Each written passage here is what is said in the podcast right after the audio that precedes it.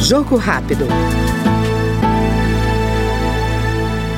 Sintonizada com os avanços tecnológicos, a Câmara dos Deputados lançou o livro sobre tecnologias na educação. Segundo a coordenadora da publicação, deputada professora Dorinha Seabra Rezende, do União do Tocantins, os recursos provenientes da implantação do modelo 5G no país vão ajudar a incrementar o financiamento das tecnologias no setor. A parlamentar aponta ainda a falta de estrutura das escolas e a necessidade de capacitação dos professores. Os desafios eles são de diferentes naturezas. Eles vão desde a fragilidade dos ambientes educacionais, em que ah, são escolas antigas, sem estrutura tecnológica para receber uma internet de qualidade.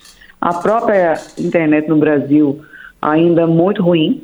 Eu moro aqui na 302 e, e por vezes, o sinal, eu dando uma entrevista, participando de alguma é, algum trabalho remoto, é, a, a qualidade deixa muito a desejar. Então, acho que junto caminha esse a, a melhoria da, da qualidade da oferta, né, da, da rede é, física de dados, o acesso a equipamentos porque nem as escolas têm e também os alunos e professores têm limite nessa, nesse acesso, então a necessidade de ter política que possa atualizar e organizar para o ambiente educacional e também garantir acesso para professores e alunos.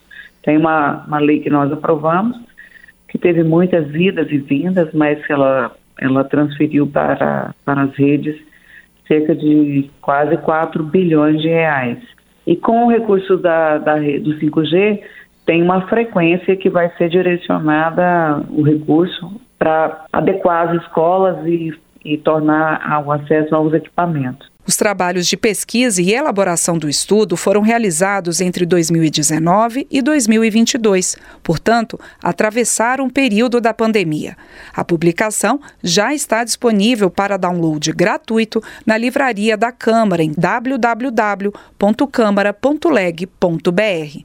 Este foi o Jogo Rápido com a deputada professora Dorinha Seabra Rezende, do União do Tocantins. Até mais.